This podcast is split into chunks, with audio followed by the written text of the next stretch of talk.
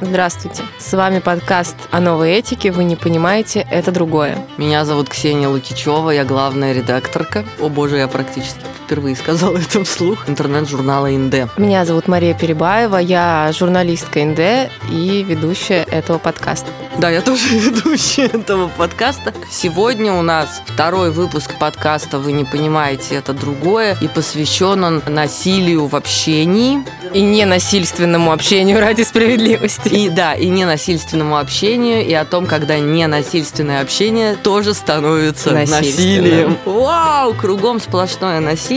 На самом деле нет. Разумеется, мы сгущаем немножечко, бывает, потому что ну, мы же концентрируемся на этой теме. Но, разумеется, не всегда мы об этом думаем, и вам тоже советуем не думать о таких вещах всегда, потому что крышечка может начать отъезжать.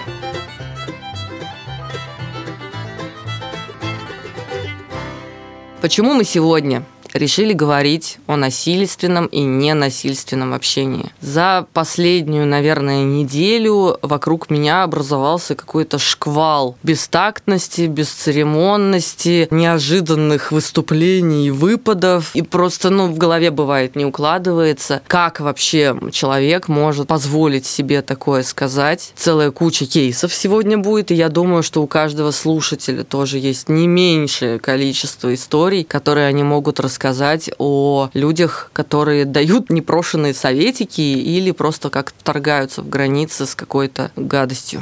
Но советики это только один аспект насильственного общения. Если обобщить, то насильственное общение, можно сказать, наверное, что это экстраполяция своего опыта на других, на весь мир, когда у тебя есть нечто, у тебя есть опыт, у тебя есть ценности. И у тебя есть свое мнение, ценнейшее. Да, свое мнение, да. И ты думаешь, что, во-первых, твое мнение самое ценное и важное, оно всем важно. Во-вторых, все люди имеют схожий опыт, твой опыт полностью адекватен реальности. И, конечно же, все люди имеют ценности соответствующими твоим. Такие же, как у тебя, и хотят того же, что и ты. Мне кажется, насилие в общении часто проистекает из того, о чем нам кажется приличным спрашивать. Ну да, то есть это в первую очередь попытка мерить людей по себе, наверное. Ну вот как да, я, если, если простыми словами экстраполяцию вот эту вот назвать, то это попытка мерить людей по себе, и оттуда берутся всякие непрошенные советы, обесценивание твоего опыта и твоих текущих переживаний принуждение к действию разговором, ну, то есть иди и сделай. В таких случаях мне всегда хочется сказать, иди и сядь голой жопой в муравейник, а не приставай ко мне со своим вот этим вот иди и сделай. Жестко. Ну, блин, а что они? Ну да, я, моя мама всегда про меня говорит, что я родилась с колючками, что ей было очень со мной тяжело, потому что я всегда пыталась отстаивать вот эти вот свои какие-то внутренние границы, не всегда э, успешно, но тем не менее. Как может проявляться насилие в общении? Для меня самый яркий, может быть, опять же, это мой опыт, для меня самый болезненный, наверное, пример насильственного общения – это вопросы о том, когда дети или, как, Ксюш, как в твоем случае, когда внуки. О, боже, да. На днях мне написал мой очень старый и очень плохо знакомый.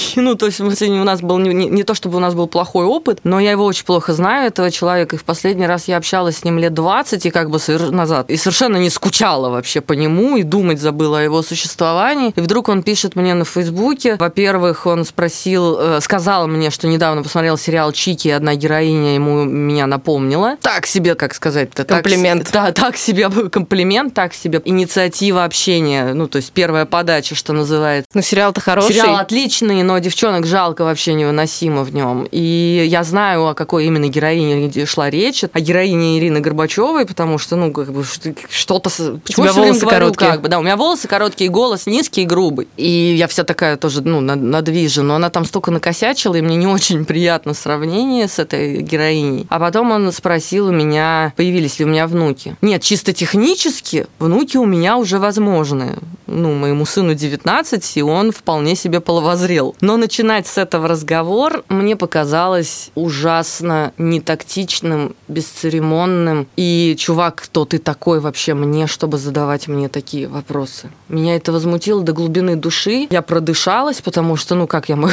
я же не могу а, сразу ему напихать панамку чего-нибудь. Я сказала, нет, не стала, а ты дедушкой. И он ответил мне, что собирается в седьмой раз стать отцом. И опять же, ну, видимо, вот разница в экстраполяции опыта это мне было бы неприятно, и я не стала ему говорить, чувак, презерватив вообще-то уже давно изобрели. Это тоже была бы экстраполяция своего опыта и ну, кому-то насилие с твоей да, стороны. Да, а именно поэтому я этого не сделала. И, в общем, собственно, именно поэтому мы сегодня об этом и говорим.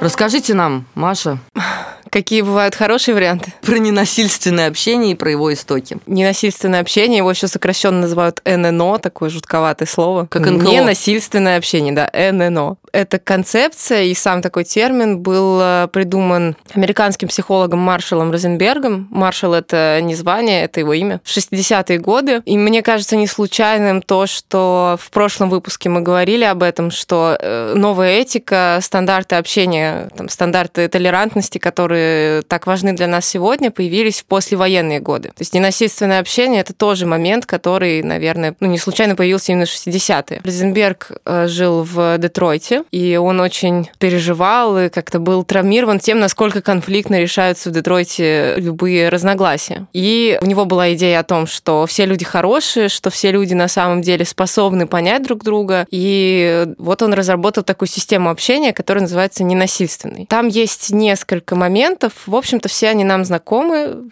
всем нам их рекомендовали психологи. В первую очередь, это я высказывание, то есть, чтобы избежать экстраполяции своего опыта, ты говоришь о себе. Вот я сейчас говорю, ты говоришь, и я да. уже неправильно выражаюсь, то есть нужно говорить... Я думаю, что да, этот я фильм думаю, плохой. Мне кажется, э, я считаю, для меня, по моему мнению и так далее, все вот эти конструкции. В первую очередь всегда это разговор о чувствах, то есть ненасильственное общение, оно построено на эмоциях, на сопереживании. Там в книге своей Розенберг приводит ряд примеров, что если тебе что-то не нравится, самый, наверное, такой грубый пример, это там в доме валяются чьи-то носки, и это не твои носки. И, и валяются они там постоянно. Да, ты понимаешь, что тебя это раздражает. Сначала ты осознаешь себе этот момент, затем осознаешь свои эмоции по этому поводу, то есть какие чувства во мне вызывают эти брошенные посреди комнаты носки. Я чувствую непреодолимую, непримиримую ярость, когда вижу твои носки посередине комнаты, так, так? Да, Ксюша, именно так должен начинаться ненасильственный разговор о брошенных носках. Я очень злюсь, я чувствую непреодолимую ярость, ты описываешь свои эмоции, затем... Я чувствую, что ты обесцениваешь мои труды по э, соблюдению нет, порядка нет, в нет, доме. Нет, нет, нет. А, ты, ты обесцениваешь, это, уже, это уже да. не я высказывание, поэтому сначала... Я чувствую, что ты мудак. Да-да-да. Но некоторые люди примерно так и воспринимают концепцию ненасильственного общения и завершают это тем, что это мое мнение. Я чувствую, что ты мудак, это мое мнение, поэтому обижаться не стоит. Так, носки. Носки.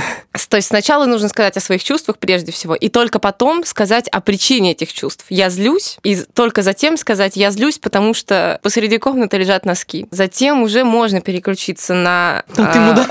партнера. Но да, да, да. Но я не знаю, кстати, как корректно сказать человеку, что он мудак, потому что иногда это необходимо. Ну, я не знаю, предусмотрел ли Розенберг такую возможность, я не нашла. В целом, ненасильственное общение это такой инструмент, то есть предполагается, что собеседник сопереживает в этот момент, понимает, что вот эти носки вызывают в тебе злость, и вы вместе обсуждаете, что можно было бы сделать с ними, с этими носками, чтобы они перестали вызывать в тебе злость. Звучит, ну, как бы звучит очень здраво, но невыносимо скучно. Звучит невыносимо скучно, но при некоторой проработке эта схема становится проще и быстрее. Другой вопрос, что иногда, как мне кажется, злость, э, которую я испытываю, там, да, гнев, возмущение, это требует не выражения самих эмоций, а какого-то действия. То есть, по мне, иногда стоит просто сразу попросить убери, пожалуйста, свои носки без разговора о чувствах. Но это тоже такой неразрешимый вопрос, а всегда ли нужно говорить о чувствах? Мне кажется, не всегда. Ну вот Розенберг и сторонники концепции ненасильственного общения считают, что чувство это первично. Что когда мы говорим о действиях, о явлениях, мы на самом деле говорим о своих эмоциях по этому поводу. Если мы поставим эмоции на первое место, мы станем понимать друг друга гораздо лучше. Вот в этом суть э, этого инструмента. И, кстати, насчет ты мудак и убери свои носки, это повелительное наклонение. Повелительное наклонение тоже рекомендуют избегать. Не говорить сделай то, возьми вот это, пойди туда, потому что это закрывает коммуникацию. Вот тут мы приходим к интересному месту, на мой взгляд, потому что, во-первых, мне кажется, что в нашей жизни есть не только чувства. И говорить постоянно только о чувствах, и изо всех сил стараться облекать свою просьбу в я сообщение с чувствами, это очень странно. Это очередная партия работы для человека, ну, то есть для меня. Вместо того, чтобы сказать своему любимому ненаглядному партнеру, пожалуйста, помой посуду сегодня, я должна подготовиться к разговору, я должна подобрать правильные слова. Ты должна распознать свои эмоции по поводу распознать посуды. свои эмоции. Этот разговор может затянуться минут на 40, и в итоге мы непременно поругаемся. Почему я не могу сказать ему просто, Вовка, помой посуду, а? Я должна ему сказать, Вова, любовь моя, мне было бы невыносимо приятно. Нет, мне было бы это, это уже немножечко э, пассивной агрессии, наверное, да? А сначала ты говоришь, Меня беспокоит, я чувствую тревогу от того, что в нашем доме не помыта посуда. Я чувствую неудовлетворенность бытовыми условиями нашей семьи. Я чу... Господи, а можно не надо, пожалуйста? Можно, можно оставить все-таки мне право сказать, Вовка, помой посуду, а потом сказать ему, Вовка, ты такой классный. мы сказали про насильственное общение, и тут же сказали, что это полная хрень.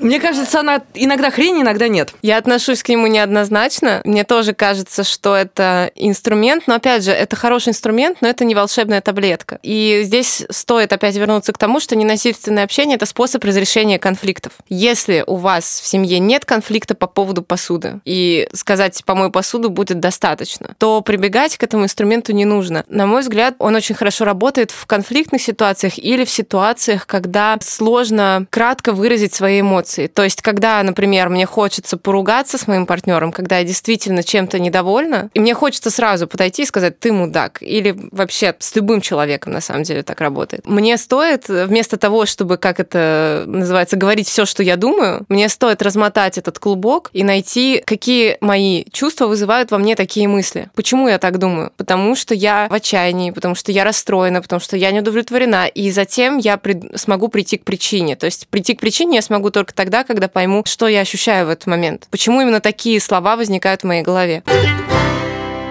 Какое-то время назад я закончила двухлетнюю терапию, и на протяжении всех этих двух лет моя терапевтка, прекрасная женщина, восхитительная специалистка, она пыталась сделать так, чтобы я разозлилась. Чтобы я разозлилась не просто до слов «да, Виталина, сейчас я чувствую злость», чтобы я прямо, ну, как бы на сеансе разозлилась. Или чтобы я, разозлившись на кого-то, ну, например, там, из домашних, могла сказать «я злюсь на тебя» и, ну, как бы, и поругаться, устроить скандал небольшой. Мне кажется, это в первую очередь касается девочек. Нас растят, ну, как бы хорошие девочки не сердятся. Хорошие девочки милые, спокойные, нежные, заботливые и внимательные. И у нас есть большая проблема с подавлением злости. И вот эта концепция ненасильственного общения, которая, с одной стороны, мне нравится, она мне нравится тем, что никакой э, Рамиль больше не... Ну, вот если все будут следовать этой концепции, никакой Рамиль больше не придет ко мне с вопросом, стал ли я бабушкой. Но, а с другой стороны, это опять подавление.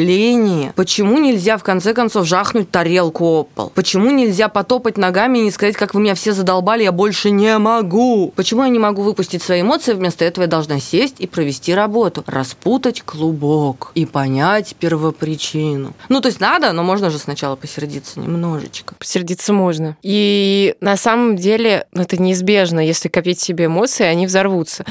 Здесь эта концепция, она же не... Она не про то, что твои эмоции обязательно должны быть позитивными. Она про то, что ты признаешь, какие чувства в тебе существуют. Даже если они тебе не нравятся, даже если ты хотела бы сейчас быть доброй и не злиться, нужно сначала признать, что ты злишься. Это самая первая ступень. Да, Я тут, кажется, бы- выступаю таким защитником, адвокатом ННО. Ну, в общем-то, неплохо, мне кажется. Значит, смотри, такая ситуация получается. Я должна признать, что я злюсь, но должна при- признать это, я сейчас злюсь. Вообще-то я хочу рвать, метать, сеять хаос разрушение. Но я такая, ну, хорошая спокойная девочка, я сажусь, складываю ручки на коленках и говорю, вообще-то я сейчас злюсь. Ну, как бы поздравляю. А злость, она кипит и бурлит внутри, а выхода не находит. А не рванет ли однажды? И не рванет ли так, что под воздействием очень насильственного общения окажутся даже те, кто вообще-то не при делах? Чаще всего на практике так и происходит. Ну, происходит не, не из-за ненасильственного общения как такового, а из, как раз из-за попыток быть всегда добрым, хорошим и сдержанным. Это касается не только негативных эмоций, это касается вообще сильных эмоций, крайних. То есть ННО — это про умеренность, тут ты права. Это про серединочку. Когда ты испытываешь действительно сильные эмоции, это может быть сильная злость, это может быть также сильная радость. Вот тебе никогда не было стыдно за то, что ты слишком радуешься, за то, Мне что было ты страшно, что я слишком в сильно восторге, радуюсь. и тебе хочется всем говорить об этом. Мне было страшно, что типа, вот, мам, привет. Мама всегда говорила, или,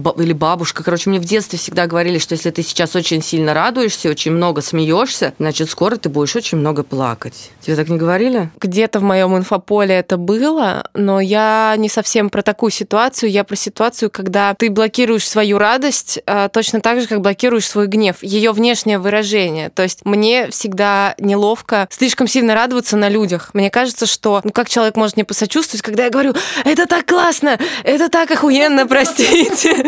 Да-да, когда я говорю, это просто мясо, это так круто, я в восторге, я счастлива, все замечательно. Ну, то есть слишком сильно выражать положительные эмоции мне сложно. Точно так же, как э, выражать очень сильный гнев. Не потому, что потом будет плохо, а потому, что почему остальные люди должны принимать на себя эту волну. Дело не в том, хорошо это или плохо, дело в том, Как что она интересно. очень сильная. Ты опять, ты опять думаешь о людях, не о себе в этой Да, ситуации. да, безусловно. Ну, потому что когда я выражаю эмоции, я, я же выражаю их э, в какое-то публичное пространство, во внешнее. Это про то, что у меня произошло что-то хорошее, и я хочу всем об этом рассказать. Ну, это же про да. реакцию. Я жду какой-то реакции. А не про то, что я сижу дома и прыгаю на кровати одна в такой своей одинокой радости. Интересно, вот я как месяц назад, э, обретя э, собаку, наконец-то, о которой столько лет мечтала, я же реально всем подряд рассказываю. О, да. Я прожужжала уши всем. Я на следующее утро я приехала на работу и в кофейне э, бариста сказала: "У меня собака". Ну вот прям это настолько было невыносимо держать в себе, что я рассказывала всем, до кого дотянусь, а сейчас я просто отвратительная молодая собака-мать, которая рассказывает про все успехи собачки, про все проблемы собачки. Мы пописали, мы покакали. Вот это вот все. Теперь я буду об этом думать, Маша, о том, что, возможно, людям неприятно, и они не Прости. хотят. И я таким образом в этот момент я олицетворяю собой насильственное общение, потому что у меня не спрашивали, а я рассказываю, как Бруно вчера восхитительно бегал по парку Победы, и он был самой быстрой собакой на площадке. Какой кошмар. А, но ты очень хорошо сейчас сформулировала как раз о том, что экспрессия, сильное выражение эмоций для кого-то может быть насилием. Возможно, я, ну, я могу предположить, то есть здесь я не могу говорить как эксперт, но у меня есть такое предположение, что недостаток концепции ненасильственного общения, а также как недостаток идеи толерантности в том, что мы пытаемся все увести в середину и забываем о том, что крайности тоже будут. И не только крайности, но еще и бесконечное количество точек между этими крайностями и серединой. Да, и я о том, что насилие это, ну, это как энергия в космосе, это некоторая постоянная величина, которая может перетекать в разные формы. И- Энтропия? да, ш- но что на самом деле насилие невозможно просто уничтожить, став добрыми и хорошими. Оно все равно будет в какой-то степени. Так же, как есть негативные эмоции, да, так же, как там в идеях Юнга, поскольку ненасильственное общение это тоже идея из психологии, у Юнга есть идея тени. У любого проявления такого положительного есть тень, есть обратная сторона. И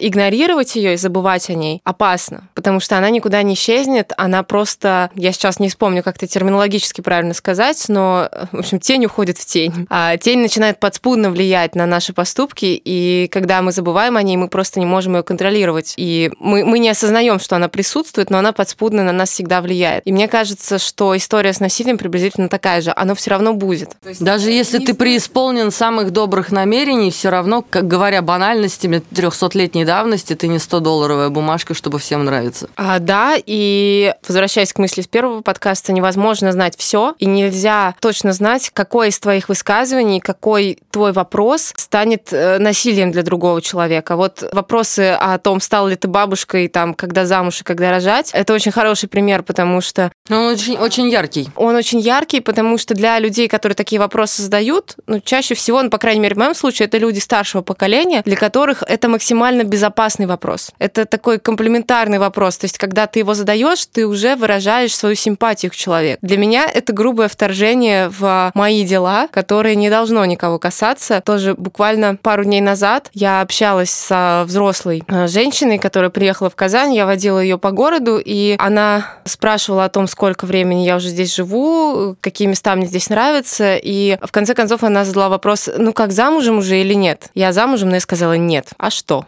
Потому что какое твое дело? Потому что я не хочу, чтобы меня судили потому, замужем я или нет. И еще э, меня вот всегда злит в этом то, что я понимаю, если бы я была мальчиком, мне бы не задали такой вопрос. Да. Она задает мне вопрос, потому что я девочка, и... А, а цель жизни всякой девочки выйти потому замуж. Потому что она считает это комплиментом. То есть это я к чему, собственно? К тому, что это вот мы говорим о поколенческих нормах, но у каждого человека эти нормы свои, и тот вопрос, который мне кажется абсолютно нейтральным, для кого-то может быть очень окрашенным и болезненным. Например? Например, я... Для меня нормально спросить, чем ты занимаешься, потому что... Ну, занимаешься, я имею в виду, какой у тебя сейчас проект в работе, потому что большинство моих друзей рисуют фотографии фотографируют, пишут. Э, творческие. И, да, да, да, они такие творческие. И вроде как это нормальный вопрос, спросить, что ты сейчас рисуешь, какой у тебя последний проект, о чем ты сейчас пишешь. Мои друзья мне тоже чаще всего об этом спрашивают. Но если, например, а, я задаю этот вопрос человеку с депрессией, который просто лежит дома и сожалеет о том, что не получается работать над классными проектами, этот вопрос будет грубым вторжением в личное, потому да. что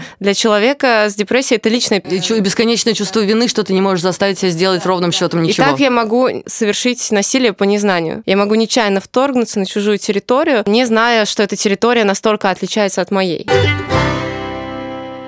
Как-то так получается, что нам стоит принять что бесцеремонные, бестактные, на наш взгляд, люди всегда будут. И концепция ненасильственного общения, скажем так, не стопроцентно жизненно, в ста процентах жизненных ситуаций, так? Безусловно. Концепция ненасильственного общения – это инструмент, который хорошо работает в определенных ситуациях. Но это не волшебная таблетка, и я хотела бы подчеркнуть, что я уверена в этом, что это не способ уничтожить насилие. Возможно, у маршала Розенберга была такая идея, по крайней мере, свести насилие к минимуму, минимуму. Но мне кажется, что ну, это утопичная идея. Ну, однозначно. Плюс ко всему, в прошлом выпуске мы говорили про парадокс толерантности. Обсуждая этот парадокс толерантности, философы говорили о том, что абсолютный отказ от насилия приведет к еще большему насилию. То есть, иными словами, он невозможен. А- абсолютно. Ну, то есть, да, на- насилие, видимо, будет всегда. Тогда у меня следующий вопрос, который, мне кажется, нам стоит обсудить. Стоит ли говорить людям о том, что они сейчас повели себя как бестактные поросята? Ну вот могла ли я сказать Рамилю, что он, в общем-то, с глузду съехал задавать мне такие вопросы, учитывая, сколько лет мы не виделись и степень наших практически несуществующих отношений. Ты знаешь, я за то, чтобы говорить в таких случаях, но я этого не делаю. Последовательность. Да. То есть я хотела бы. Например, я не люблю, когда незнакомые люди обращаются ко мне на «ты». Как правило, опять же, это люди старше. Старшего поколения. Я выгляжу, наверное, моложе своего возраста, еще моложе. Ну, потому что люди, которым, скажем, лет 50, думают, что мне 18. А, ну там, да, там, когда такой разрыв уже может да. быть. А так ты вы, выглядишь вполне на свой возраст. Это...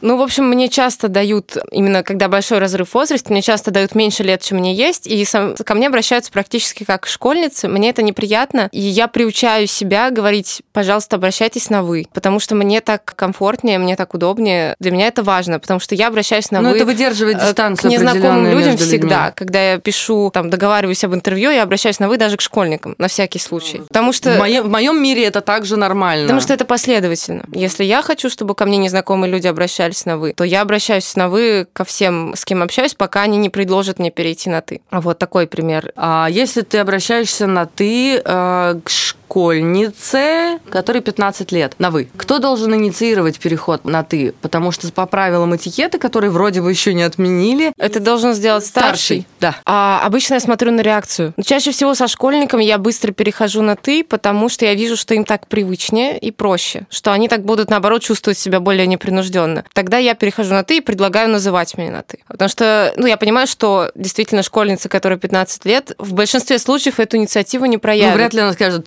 тетеньки, а ты для нее, ну, не, несмотря на, в общем-то, не очень большую разницу в возрасте, в этом возрасте она очень существенная. Она не скажет тетеньки, а давай-ка на ты. Кто-то скажет, но я просто смотрю на реакцию. То есть это не обязательно такое четко артикулированное, такое, а давай на ты, пожалуйста. Не обязательно.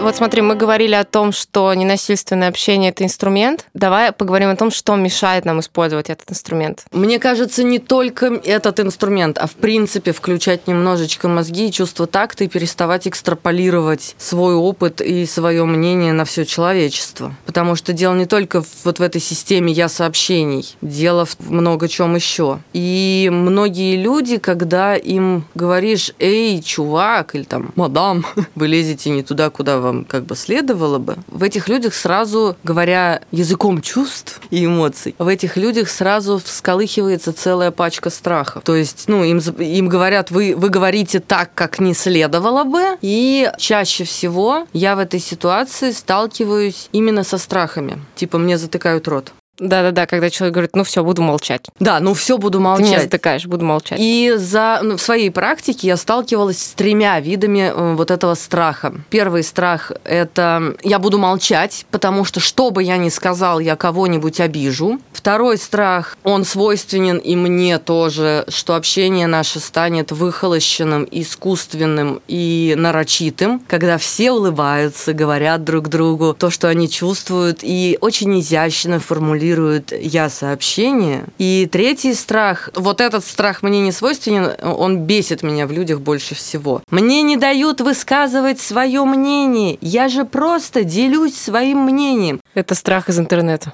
Это, о, да, это страх из интернета, назовем это э, вежливо дискуссии в Фейсбуке. И в комментариях текстом НД. И в комментариях текстом НД, и в любых других комментариях каким-то острым темам, которые волнуют людей. Я могу понять все, э, все три этих страха, серьезно. Особенно хорошо понимаю второй. Я тоже. Второй – это прям мой страх. Потому что, ну, общение ценно тем, что оно живое, тем, что оно эмоциональное, а когда все тщательно выверяют то, что говорят, и избегают требуют каких-то тем, потому что это может, по нашему мнению, задеть нашего собеседника, это, с одной стороны, это страх, скажем так, ну, он реален, а с другой стороны, может быть, стоит пробовать и ошибаться все-таки. Ну, то есть, окей, э, ляпнул, на тебя обиделись, но вообще люди не, обижаются не на все подряд все-таки, мне кажется. Никогда не знаешь, на что люди обидятся. Да, и мы возвращаемся к теме первого подкаста.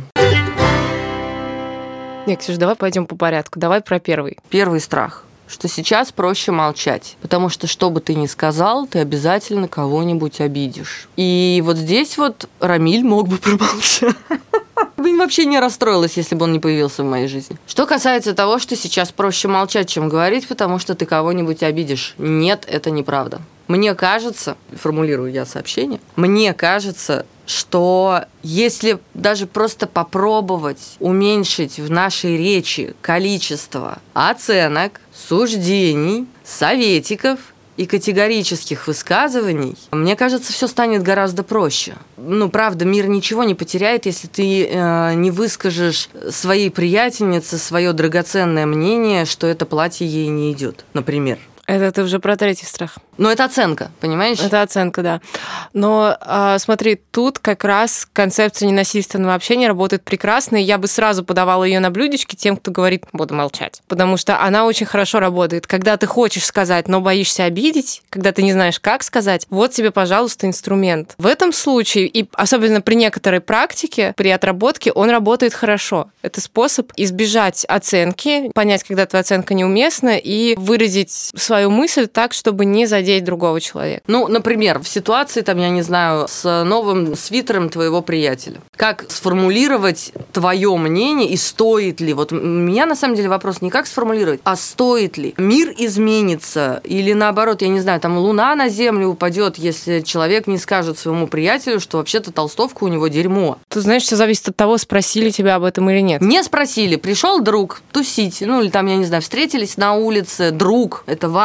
То есть не просто левый чувак, а именно друг. Встретились на улице, и ты видишь, что он одет, как, э, говоря цитата из великого фильма «Брат», э, одет как абсос. Стоит ли сказать это человеку? Тем более, что, блин, это же такая субъективная история. Тут все очень зависит от контекста. Тут зависит от того, насколько вы хорошо знакомы, важно ли это для человека, может ли он обидеться по твоему предположению. То есть есть же такие дружбаны, когда ты так встречаешь на улице и говоришь, о, блин, выглядишь как абсос, реально, и вы оба смеетесь. Наверное. Так можно. Я вот очень ценю друзей, которые мне могут так сказать, которым не обязательно делать мне комплименты, даже вот натягивая улыбку, потому что они считают, что это мне необходимо. Мне всегда очень, ну, видимо, есть какая-то социальная неуклюжесть во мне, потому что мне всегда было очень трудно понять, где я могу, где нет. И поэтому я в своей жизни просто приняла за правило, если мне не нравится, как выглядит человек, я засовываю себе свое ценное мнение куда-нибудь поглубже. Если мне есть что сказать хорошего этому человеку, я скажу. Если нет, не, ну, нет ничего хорошего или, ну, хочется сказать нехорошее, я молчу, как пленная партизанка. Потому что меня не спрашивали. В общем-то, это довольно универсальное правило, когда не знаешь, что делать. Если тебе хочется сказать что-то негативное, а тебя не спрашивали, промолчи. Если тебе хочется сказать что-то позитивное, то ты можешь сказать, но подумай, будет ли это также позитивно для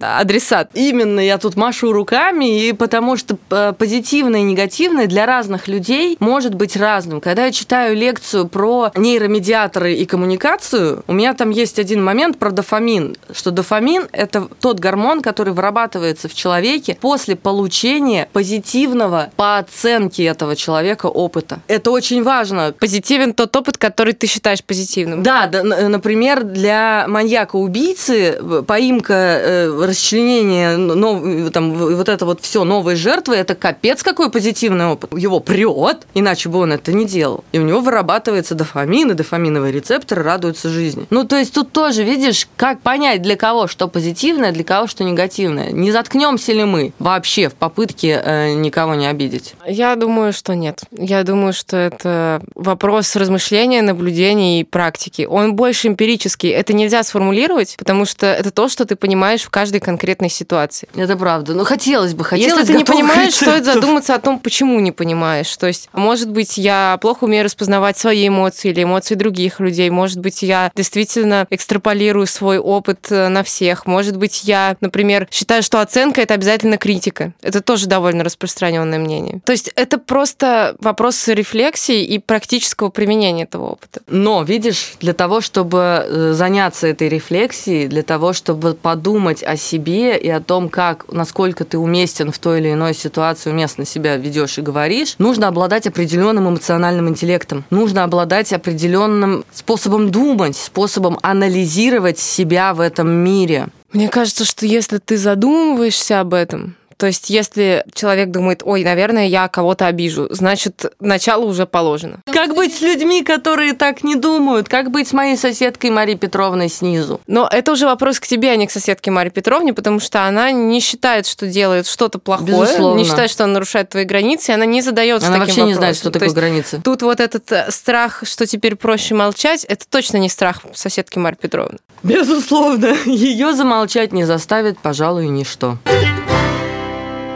Первый страх разобрали, теперь перейдем ко второму страху, что общение станет искусственным, выхолощенным, надуманным и ну, неестественным. Здесь я боюсь не столько искусственности, потому что я верю в силу природы и что, естественно, все равно победит. Я боюсь медикализации. Меня это очень раздражает, и у меня есть э, друзья, которые активно ходят к психотерапевтам, которые интересуются разными психологическими концепциями, кто-то учится на психфаке, И вот эта ситуация, когда я пытаюсь разрешить конфликт, или просто я хочу сообщить о каких-то своих эмоциях, и в ответ получаю «ты нарушаешь мои границы», или а, «я сегодня не в ресурсе». Когда вы договорились встретиться с человеком, а он не приходит, ссылаясь на то, что он не в ресурсе, мне даже спикер однажды отказал на таком основании. Извините, я не могу дать интервью, я не в ресурсе. И как толерантный человек, я, конечно, сказала, да, да, я понимаю, но на а самом как, деле... Как нетолерантный человек подумал, да твою ж мать! Да, да, да, именно так я и подумала. То есть все вот эти прекрасные фразы, которые вроде должны помочь построить диалог, я замечаю, что часто их используют, чтобы диалог закрыть. То есть мы сразу уходим в штампы, можно говорить готовыми фразочками, как раз не анализировать свои чувства, а просто говорить, ты нарушаешь мои границы. И это ставит огромную, жирнющую границу. Это очень бесит, потому что мне хочется иногда, чтобы мне сказали, Маша, нет. Или я не хочу. Маша, отвали просто. Да, да, да, завали вообще хлебало свое. Мне было бы проще это пережить, чем когда мне говорят, ты нарушаешь мои границы. Потому ну, что... потому что с тобой говорят штампами. То это уже стало Потому штамп. что человек в данном случае мне говорит честно, когда он мне говорит нет или я не хочу. Когда от меня закрываются, да, я слышу только я поговорил со своим психологом. Это все, что я могу воспринять в таком диалоге. И еще меня смущает вот в этой медикализации такая самопостановка диагнозов. Мы начинаем разговаривать диагнозами. У меня на этом месте травма, давай не будем да, в это да, лезть. Да-да, идти в это обязательно. Да, да идти в это. Эм, или я еще не до конца э, прожил этот опыт и не хочу об этом говорить. Какие у нас еще есть? Э, Иногда это бывает, кстати, очень токсично, когда говорят «отпусти это». Э, иди и сядь голой жопой в муравейник.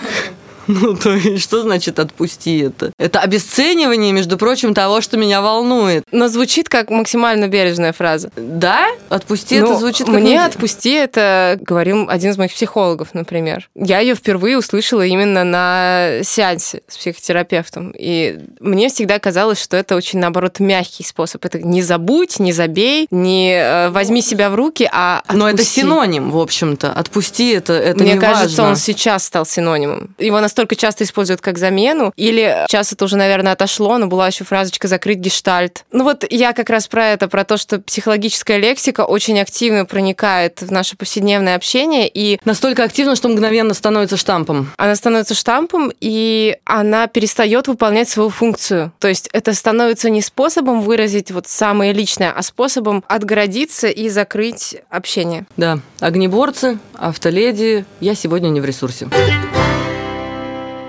Третий страх. Люди очень сильно волнуются, что им запрещают высказывать их драгоценное мнение. У нас есть еще один кейсик, эту тему. Одна из наших любимых авторок, Вера, она работает тоже с нами в НД на фрилансе. К сожалению, у нее в жизни случилось огромное горе. Полтора месяца назад она похоронила любимого мужа, который скончался скоропостижно, когда никто этого не ожидал. Они прожили вместе около пяти лет и были абсолютно неприлично счастливы. Они настолько понимали друг друга, настолько поддерживали друг друга, что ну, иногда просто... Ну, бывает такое, что когда у человека все хорошо, ты думаешь, а точно ли все это правда? Короче, в случае Веры это все было правдой, и Вера очень открытый человек, она экстраверт, и многие годы, я давно с ней знакома, она все, что ее беспокоит, она высказывает в интернет. И сейчас, после смерти Миши, она горюет и чтит память о Мише, рассказывая у себя на Фейсбуке, каким он был, какими были их отношения, как они встретились, как часто он говорил ей, что любит ее. Ну, то есть она она вспоминает все те пять лет, которые они провели вместе. По большей части люди приходят и пишут, Вера, мы с тобой. Вера, что бы тебе не было нужно, мы рядом, мы поможем. Ты только скажи как. Вера, мы очень тебе сочувствуем. Но есть часть людей, в большей степени это касается мимо проходящих людей, которые там, я не знаю, что они делают у нее в Фейсбуке, ну, мимо проходили. Люди пишут ей, как-то вы слишком сильно горюете по своему мужу. Кажется, пора отпустить его и готовиться к новому браку. И вот тут у меня заканчиваются, во-первых, слова, а во-вторых, все мои способности к пониманию. И если сказать этим людям, люди, извините, пожалуйста, ну, со всем уважением, вы, вы в конец уже рехнулись. Что вы делаете? Почему вы вообще считаете себя вправе лезть со своим мнением и со своими драгоценными советами, извините меня, пожалуйста, к женщине, которая полтора месяца назад похоронила мужа? Разве это не тот случай, когда как раз свое драгоценное мнение нужно запихать подальше и пройти мимо?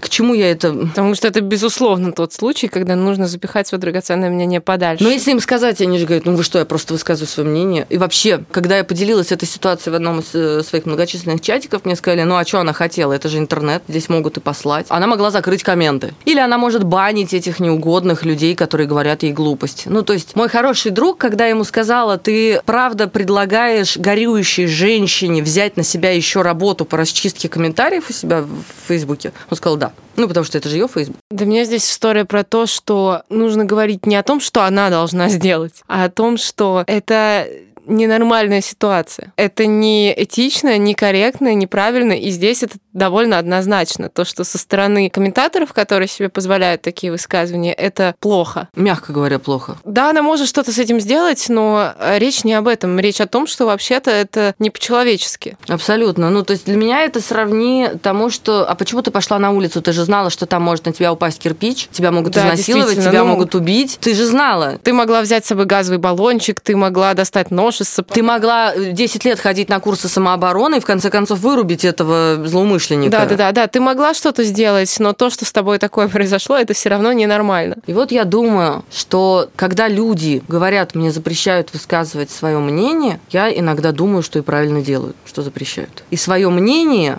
иногда нужно оставить при себе. Или если уж так хочется высказаться, ну, его же можно сформулировать по-другому. Хотя в случае с вот э, с гореванием веры, мне кажется, по-другому и не скажешь. Ну, то есть просто заткнись, заткнись. Это невыносимо абсолютно, когда я думаю об этом, и когда я думаю о том, кем могут быть эти люди, у меня, правда, кончаются все цензурные слова, и кончается мое спокойствие. Я хочу рвать, метать, сеять хаос и разрушение. Как вот так запретить людям высказывать такое мнение?